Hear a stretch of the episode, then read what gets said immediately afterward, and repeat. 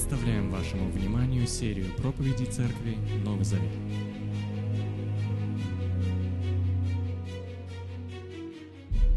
Мир вам, братья и сестры, радостно быть с вами. И вы развиваетесь динамично. Когда в прошлый раз был у вас, у вас не было микрофона, во-первых, такого. Я помню, что я должен был быть. И было так все тихо. Вот вы верили в то, что Бог в веянии тихого ветра, и вы не верили, что можно Бога славить громко, с восклицанием. И сейчас вы поверили в это. Здорово. Мне так больше нравится. Ну, по-всякому нравится. Ну и так тоже нравится, да? Потому что мы собираемся, чтобы праздновать Евангелие Иисуса Христа. А Евангелие – это благая, радостная весть. Здорово. Мне нравится ваша атмосфера. Завидую немножко. Вот просто. Сложно, Кстати, запомнить. Ваше просто несложно, вернее, не так просто. Еще сложнее сформировать культуру, которую вы сформировали. И это здорово, то, что у вас выстраивается очередь, и вы делитесь Божьими благословениями. На протяжении полутора лет мы в своей церкви проходим Евангелие от Матфея, стих за стихом, абзац за абзацем, две трети времени, и одну треть мы делаем самые разные серии. И сегодня, чтобы не усл- не усложнять себе жизнь, в общем, я предлагаю вам свою утреннюю проповедь, которую я читал в воскресенье. В Евангелии от Матфея есть пять проповедей законченных. Похоже, евангелист Матфей собирал материалы креста и тематически их вместе ставил. И 18 глава Евангелия от Матфея – это проповедь, похожа об устройстве церкви, о принципах церкви. И я назвал э, проповедь «Жизнь в общине» или «Как сделать карьеру в Царстве Божьем». Кстати, что у вас по времени? Сколько времени обычно у вас проповедник проповедует? 25 минут, 30, 35, 30, 40. И там было предложение, чтобы были вопросы, да? После собрания. Понятно, потому что хорошо, это здорово, потому что я хотел бы сделать молитву после проповеди.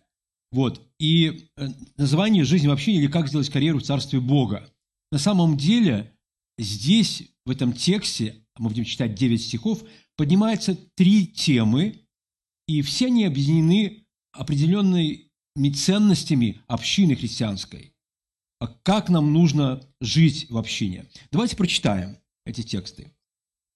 А, Тогда же ученики подошли к Иисусу и спросили, кто самый великий в небесном царстве? Иисус подозвал маленького ребенка и поставил его посреди них. «Говорю вам истину», – сказал Иисус, – «если вы не изменитесь и не станете как маленькие дети, вы никогда не войдете в небесное царство. Поэтому, кто смирит себя и станет таким, как этот ребенок, тот и самый великий в небесном царстве. Хочу сказать, что я использую новый русский перевод и синодальный перевод.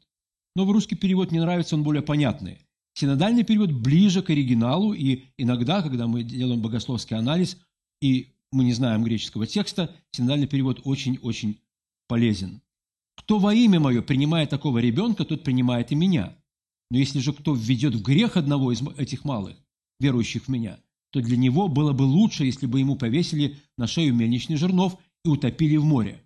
Горе миру от всего, что ведет людей к греху. Синодально горе миру от соблазнов, да?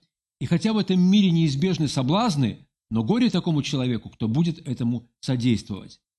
Если же твоя рука или нога влечет тебя к греху, отсеки ее и выбрось вон.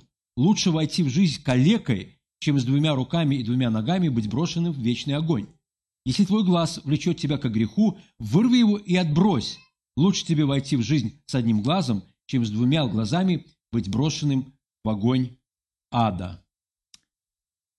Давайте проанализируем этот текст на предмет э, того божественного сообщения, которое он несет. С одной стороны, что это значило для них.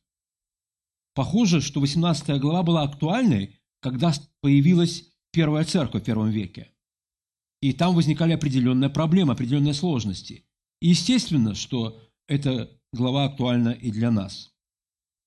Ученики подошли к Иисусу и спросили, кто самый великий в небесном царстве? Заметьте, а, они не спросили, кто великий в царстве. А что они спросили? Кто самый великий? У себя я использовал высокую стремянку, ввел церковь в ужас, стал подниматься потихоньку потолку, а к вам я решил не нести стремянку. Я же не знал, как тенденции ваши. Можно было, видите, я костюм даже одел. А у вас наоборот все. Вы становитесь менее формальной церковью. И тем не менее я не рискнул. Я взял просто пьедестал. Самый великий. Как, как стать самым великим, да? Как возвыситься? Как стать топ? А почему это актуально? Зачем им стать самым-самым великим? Почему этот вопрос беспокоил их, друзья? И вообще, как они представляли Царствие Божие? Наверное, они думали, что Иисус Христос станет римским императором. Может, я немножко упрощенно говорю, но направление было такое. И они станут приближенными императора. А вообще это выгодно быть самым великим или нет? Комфортно, удобно или нет? А у вас были мысли, чтобы стать великим, успешным? Чтобы стоп, возвыситься? А почему? Ну, во-первых, психологические выгоды есть, да? А, у нас есть потребность, говорят, помимо вот биологических потребностей, быть значимым. И когда ты достигаешь топ-положения, то люди тянутся к тебе, у тебя не возникает проблема комплекса неполноценности. Во-вторых, стать великим – это выгодно в том смысле, что удобно. Появляются связи, значимость жизни, комфортнее жить, не правда ли? Кто самый великий в Небесном Царстве? Это вопрос не просто кто, как стать самым великим. Что нужно сделать, чтобы возвыситься, чтобы быть успешным, чтобы быть в топе. Что говорит Иисус Христос? Иисус подозвал маленького ребенка, да? И поставил его посреди них. «Говорю вам истину», – сказал Иисус, – «если вы не изменитесь и не станете как маленькие дети, вы никогда не войдете в небесное царство». Очень сильные слова, не правда ли? Во-первых, говорю вам истину. А мы тонем в океане информации. Столько всего но когда Иисус говорит, это всегда истина. Это абсолютная истина. И ему можно доверять.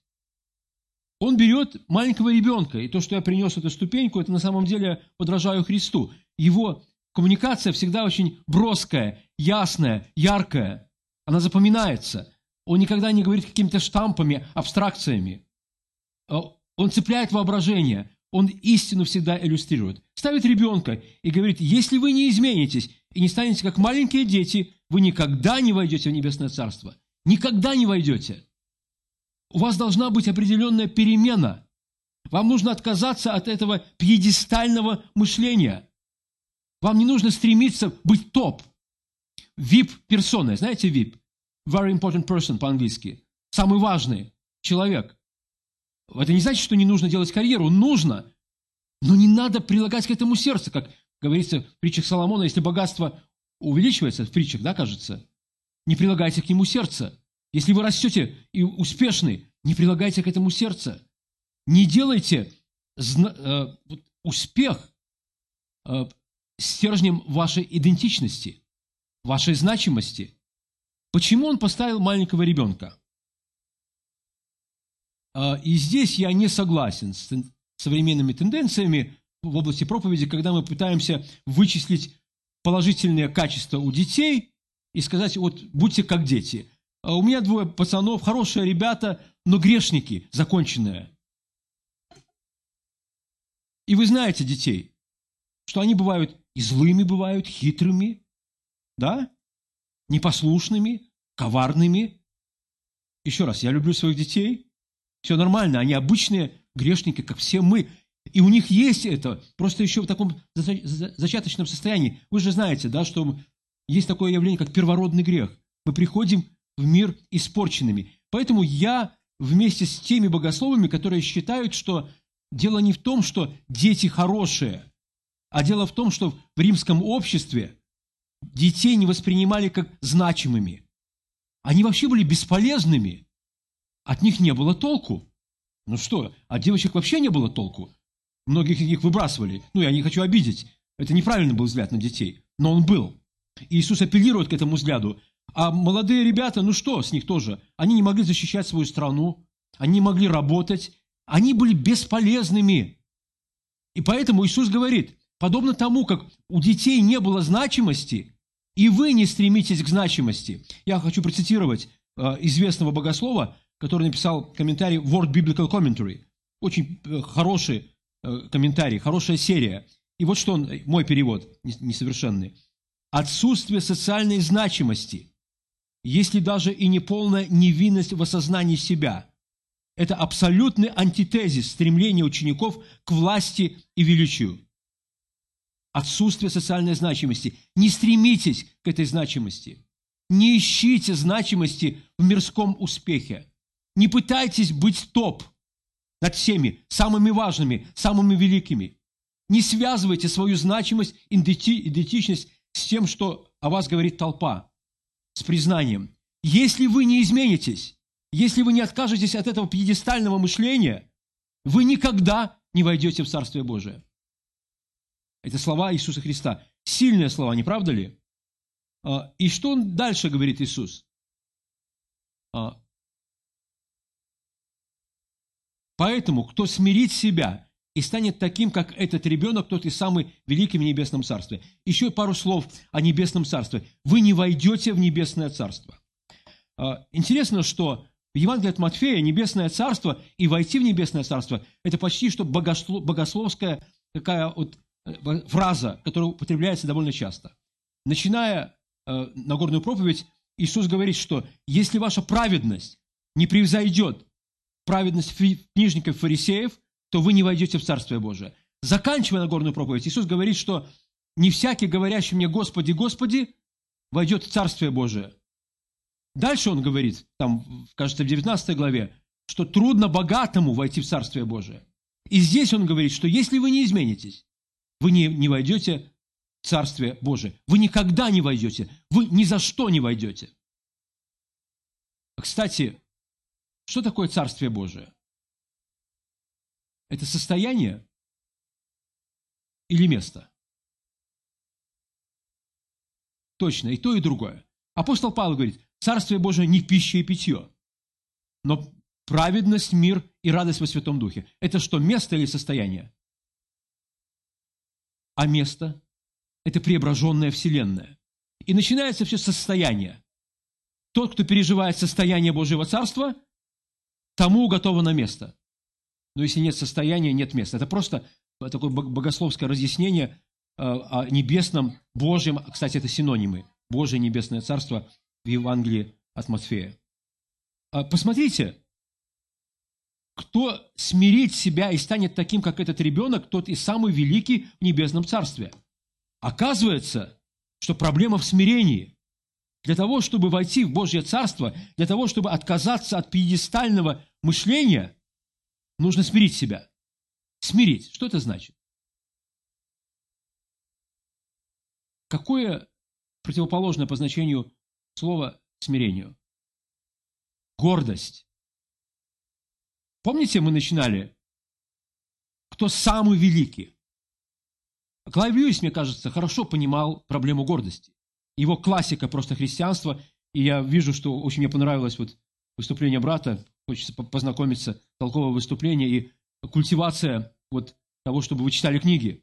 Просто христианство – это был бестселлер 20 века, одна из самых читаемых книг. Для меня вообще, когда я прочитал, просто для меня была революция. Я вдруг понял, у евангельских верующих есть умные люди. Причем такие умные, что я едва понимаю, что они говорят. Хочется по два-три раза э, перечитывать. И когда ты понимаешь, что он говорит, вау, да? Так он говорит, что сущность гордости в сравнении. Гордости не важно, что ты красавица. Гордости важно, чтобы ты была красивее, чтобы ты была топ. Самая красивая. Гордость не принимает того, что ты богатый. Для гордости важно, чтобы ты был самым богатым. Гордость не принимает, что ты умный человек, у тебя высокий IQ. Гордость хочет, чтобы ты был в топе самым умным. Отказаться от гордости – это отказаться от сравнения. От мышления сравнивать. И это непросто. Знаете почему?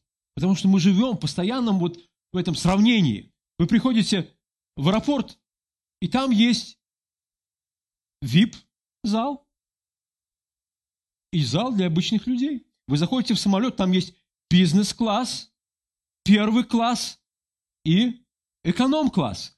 Вам приходилось летать когда-нибудь бизнес-классом? Или первым классом? Да? У меня было три человека в церкви. Приходилось, да? Случайно или не случайно? Не случайно, поздравляю вас. А что вы чувствуете? Вот, когда вы зашли, сели, там носят вам соки, разное носят там, а тут простые люди с этим чемоданчиками там протискиваются мимо в эконом-класс. Здорово, да? И когда мы живем вот в этом разделении на классы, не просто не, не, не полюбить вот это стремление стать в топе. Я много путешествую, но меня не хватает дисциплины, чтобы собирать эти все ну, билеты, там, зарегистрироваться, много всяких дел. Но я подумал, может попробовать. Мне интересно, вот что чувствуют люди. Вряд ли они счастливы от того, что они в бизнес-классе. Конечно, удобнее. Не связывайте свою идентичность с земным успехом. Не связывайте свою идентичность с земной карьерой. Друзья, наша идентичность в Иисусе Христе. Но если вы не знаете Евангелия, если вы не знаете, что Бог любит нас, мне тоже понравилось, что ты сегодня говорил, а, сделал акцент а, на любви Бога, что Иисус Христос возлюбил нас, когда мы были еще грешниками. Наша ценность не в достижениях, не в том, что люди нас принимают, и мы в топе. Наша ценность в том, что когда мы были грешниками, Иисус возлюбил нас. Бог послал Сына, чтобы страдать за грехи наши. Он умер за нас. Ты драгоценное Божье дитя, член Его семьи. В этом центр нашей идентичности. И к этому нужно стремиться, отказываясь от пьедестального мышления, от сравнения других людей. А, с точки зрения применения, я знаю, что когда гордость приходит в жизнь общины, община разваливается. Когда приходит сравнение, ты лучше, ты худше, община разваливается. Она не перестает быть привлекательной. Гордыня и сравнение э, вытесняет любовь, взаимное уважение, взаимную поддержку. Когда гордыня приходит в семью, семья разваливается. Поэтому я думаю, Иисус Христос говорил, что очень важно, чтобы семья была сильная, церковная. Нужно отказаться от сравнения, отказаться от мышления пьедестального, не делить людей на классы. Поэтому давайте вот вместе с Иисусом Христом скажем «нет сравнению» и «да смирению». Давайте вместе скажем «нет сравнению» и «да смирению». Уже мы так можем у вас, я вижу, вы такая, ну, я приходил к вам, тоже вы такие были, ну, вышли из традиционной церкви, хорошей, сильной традиционной церкви, но такие были осторожные. А сейчас нормальные. Все нормальные. Я сейчас не хочу ничего сказать. Разные люди, и Бог использует разные традиции, разную культуру церкви, чтобы достигать разных людей. Я много путешествую, проповедую в разных общинах. И разные церкви бывают эффективными. Удивительно. И мы благодарим Бога за то, что наш Бог такой разный. Это первая ценность, да, была. А, идем дальше. И кто примет одного такое дитя, похоже, Иисус уже развивает логику. «Во имя мое тот меня принимает, а кто соблазнит одного из малых сих, верующих в меня, тому лучше было бы, если бы повесили ему мельничный жернов на шею и потопили его во глубине морской. Горе миру от соблазнов, ибо надобно прийти соблазном, но горе тому человеку, через которого соблазн приходит. Синодальный перевод лучше здесь, ну, с точки зрения понимания вот э, подтекста того сообщения, которое несет данный текст. А, несколько вопросов, которые... Кто такие малые сии? Чтобы понимать этот текст, нужно ответить на эти три вопроса. Второе. Как их можно принимать и как их можно, этих малых сих, ввести в соблазн? И какие последствия принятия и какие последствия введения в соблазн? Похоже, что речь уже идет не о детях. Кто такие малые сии? Как вам кажется? Если это не дети, то кто? Какие верующие? Новообращенные. Какие новообращенные? Которые в топе? Или VIP-персоны, или обычные? Обычные люди. Простые люди, которые не достигли успеха. Бедные люди.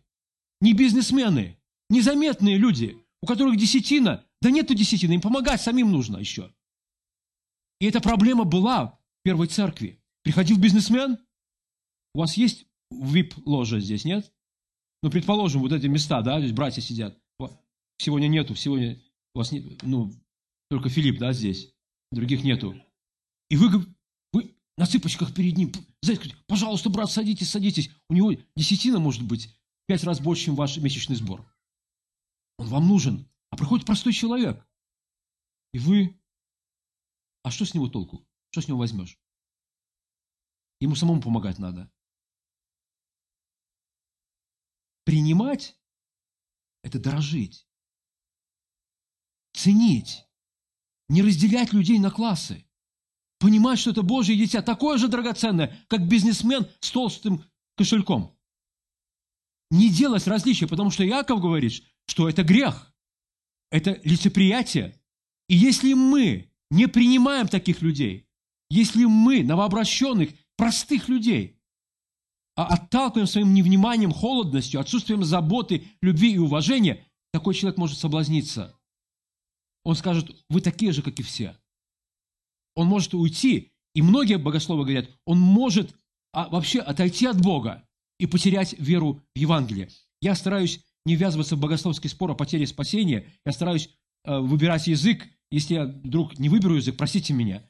Я просто читаю текст. И текст предупреждает, что человека можно ввести в соблазн. Мы ответственны, как мы живем в нашей общине, как мы принимаем и встречаем людей, самых незначительных. И, похоже, Писание говорит о том, что мы обязаны с любовью, с уважением, с заботой относиться абсолютно каждому человеку. И к топ, и к простому. Если мы это делаем с уважением, то этим самым мы принимаем самого Христа. Мы это делаем во имя Иисуса Христа. Он был простым. Он был, ходил среди простых людей. Он не был богатым. И мы принимаем самого Христа. Если мы это не делаем, мы вводим в соблазн. И лучше такому человеку даже и не жить. Я видел, как холодность, невнимание к людям отталкивает людей от церкви. И это ужасно. Таким образом, что это значит, друзья мои? Нет сравнения в церкви. В церкви. Каждый вип-персона. Каждому нужно относиться как вот к топу, как значимому. Потому что за каждого умер Христос. Потому что в каждом есть Божья икона. Слово икона – это образ, портрет, изображение, надпись, фотография, если бы перенестись в 20 век. Таких два послания, два сообщения. Актуальны или нет они? Актуальные. И последнее. А, тему только затронем. Тему соблазна. Здесь столько в этом тексте есть всего. А, особенно важно для тех, кто занимается с душами, кто помогает выкарабкиваться из самых разных жизненных ситуаций. Горе миру от соблазнов, да? А, и дальше. Если же твоя рука или нога влечет тебя к греху или соблазняет, отсеки ее и выбрось вон. Лучше войти в жизнь калекой, чем с двумя руками и двумя ногами быть брошенным в вечный огонь. Если твой глаз влечет тебя к греху, вырви его и отбрось. Лучше тебе войти в жизнь с одним глазом, чем с двумя глазами быть брошенным в огонь ада. И первое, что я заметил в Библии, уже начиная с четвертой главы, Бытие грех влечет, грех соблазняет, грех тянет к себе человека. Бог обращается к Каину и говорит, что грех тебя влечет, но тебе нужно остановиться, тебе нужно господствовать над грехом, не позволить греху увлечь. Грех обещает. Я только начинаю разбираться с, с проблемой зависимостями, э, с проблемой э, гормонов, которые работают э, на биологическом уровне в человеке. И люди, которые занимаются биологией человека, говорят о том, что гормон счастья – это, как правило, не тот гормон, который дает человеку радость, а дает ожидание радости. Даже влюбленность – это ожидание счастья, ожидание радости. Именно поэтому после двух-трех лет часто возникает какое-то раздражение. Я думал, что он меня сделает счастливым, я надеялся, а он не делает меня счастливым. Вот молодые люди, сегодня оглашение, как понял, было, это, да? Такое необычное, да, здорово, неформальное, полуформальное и формальное вместе. Здорово. А, обещание, кстати, а вы не сможете сделать друг друга счастливым. Бог сможет. И это огромное-огромное бремя, если я возлагаю на свою супругу, что она меня сделает счастливым. Помните, что несчастный человек делает другого несчастным, а счастливый человек делает другого счастливым. Бог восполняет все наши нужды. Грех влечет. Грех обладает огромной привлекательной силой. Очевидно из текста, да? Соблазн. Кажется, что вот она жизнь. Адам и Ева. Бог не дал нам полной радости. Он удержал от нас счастье.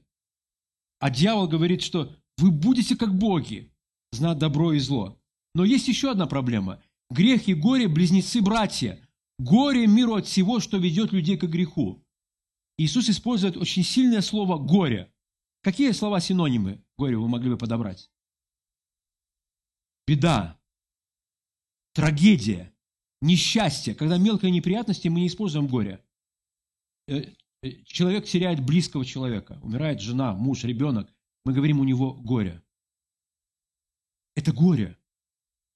Грех и горе – близнецы-братья. И я видел, как горе приходило в жизнь людей и всей семьи. Например, э, я общался с семьей, где муж стал играть в казино. Успешный бизнесмен. Все, закончилось полным тупиком, полным крахом. Он пустил свою семью по миру. Я общался с несколькими молодыми людьми, постарше, женщинами, которые увлекались и оставляли своих детей, и мужчины, и женщины, и уходили к любовникам. И в семью приходила беда, горе, трагедия. Я общался с людьми, где мужчины увлекаются порнографией. И хотя еще, может быть, беда не пришла, но рано или поздно этот брак развалится. Негативные тенденции. Я общался с семьями, где мужчины или женщины зависимы от алкоголя. Это горе, это беда. Есть одна семья, э, он из христианской семьи, традиционной, вроде бы все, в семье даже никогда не употребляли алкоголь, а он пьет. Золотые руки, когда он работает, он зарабатывает много денег. Когда он запивает, все выносит из дома. Это беда. Родители страдают его. Они постарели. Семья, двое детей. Э, жена страдает. Это горе. Когда грех влечет человека, это серьезная беда. Это горе. Я общаюсь с семьями, когда парни молодые, ребята, мужчины приходят домой и садятся за компьютер и начинают играть в танчики. И я вижу, семья может развалиться. Женщина устала, там двое-трое детей, а он сидит и не может бросить. Час, второй, третий, и каждый вечер. Это горе, это беда, это соблазн, это зависимость. Друзья мои, там, где есть грех, там, где есть зависимость от греха, там всегда есть горе.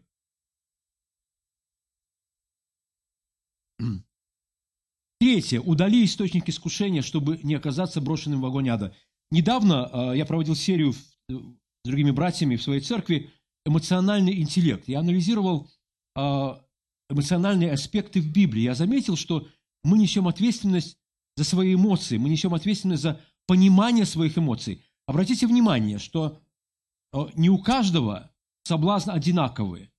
Кого-то рука соблазняет, кого-то глаз соблазняет, кого-то нога соблазняет. И мы ответственны понимать свои слабые места.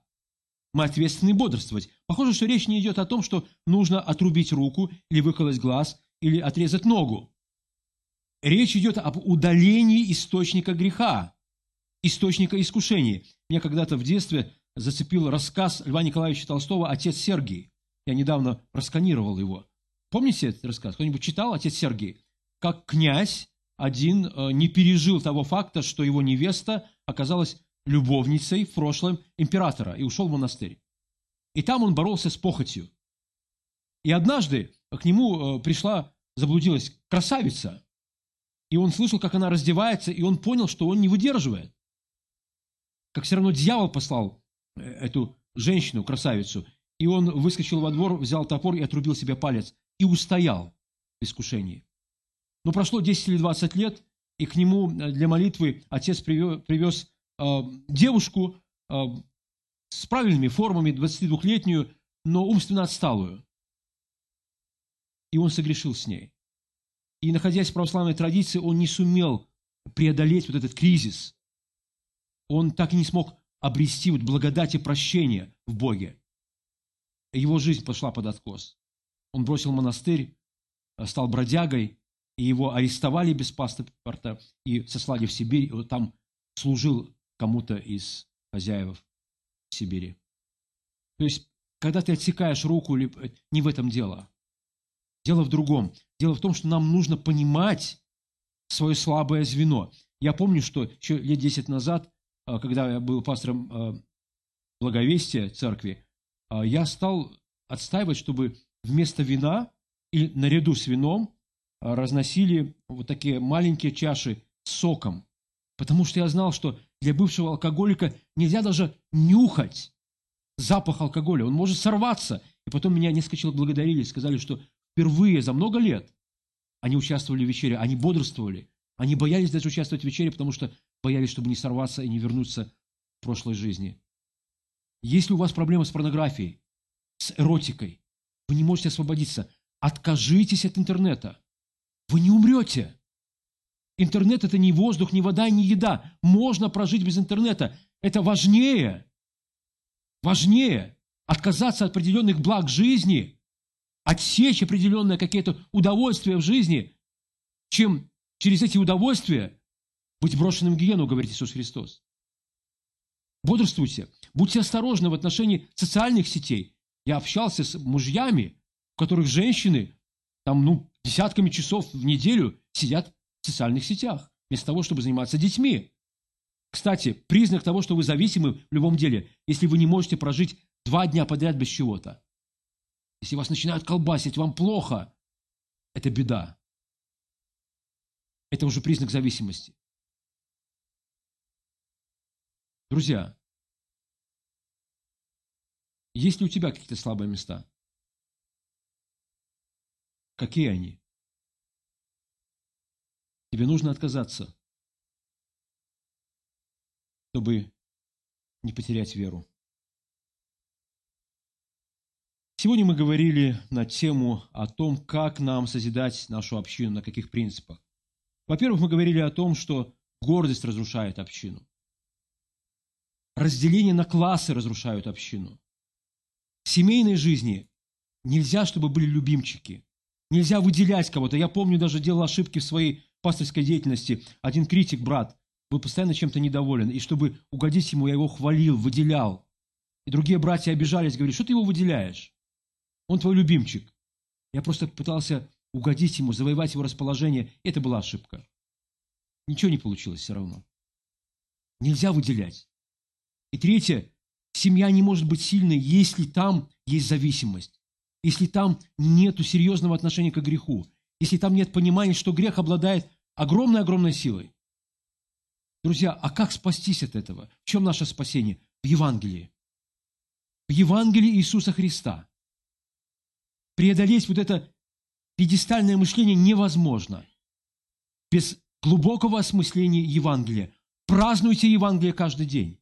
Начинайте свой день, свою духовную интеллектуальную жизнь с осознания того, что Бог во Христе сделал для нас. Сознание того, что мы Его дети, мы искуплены, у нас есть будущность и надежда. Начинайте свой день, чтобы исполняться силой Святого Духа, потому что когда мы благодарим Христа, читаем Божье Слово, когда мы созерцаем величие и славу Бога, Дух Святой поселяется в наше сердце особенным образом, наполняет нас, и мы способны противостать греху.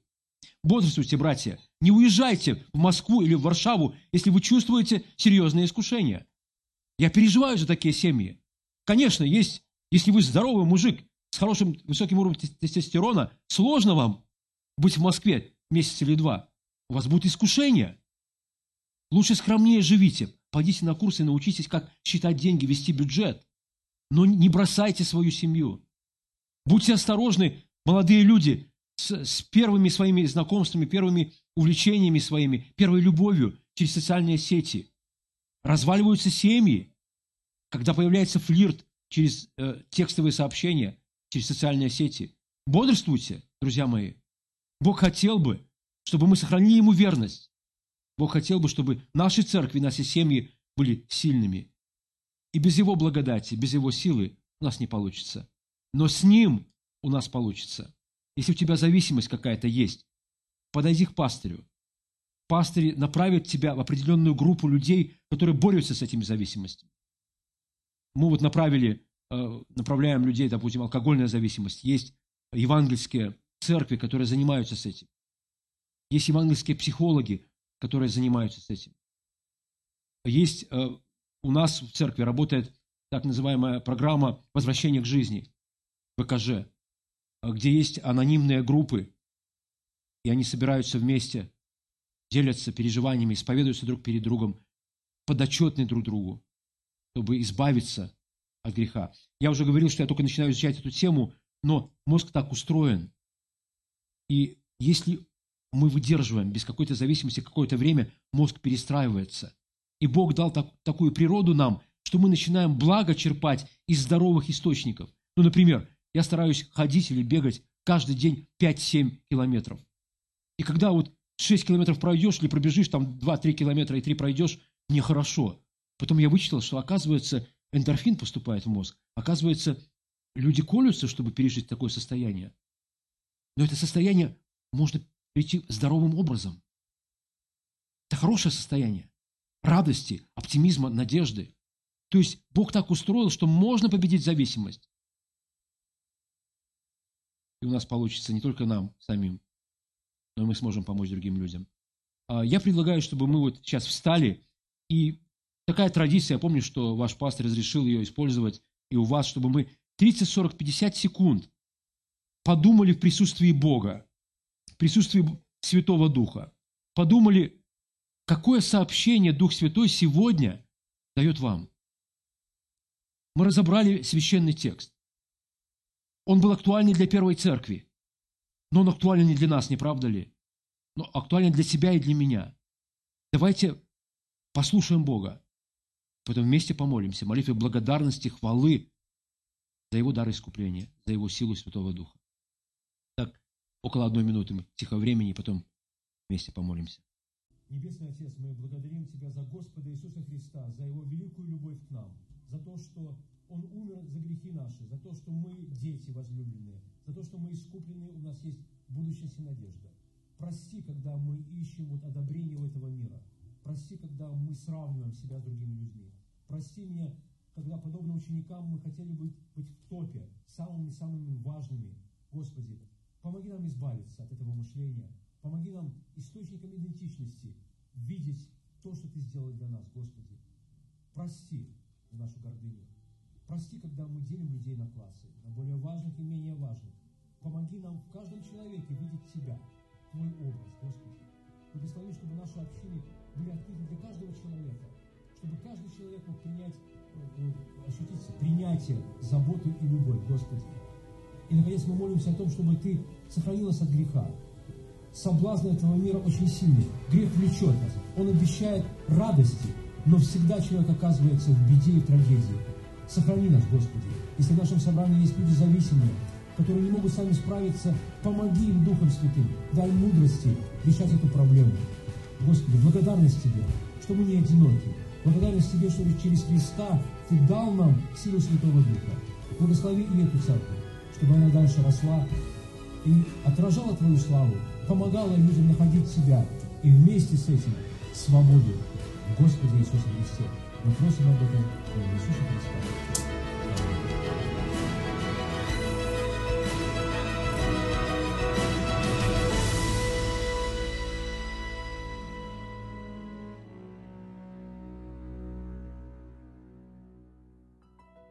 Записи этой и других серий подкастов доступны на нашем сайте завет.орг и в каталоге подкастов iTunes.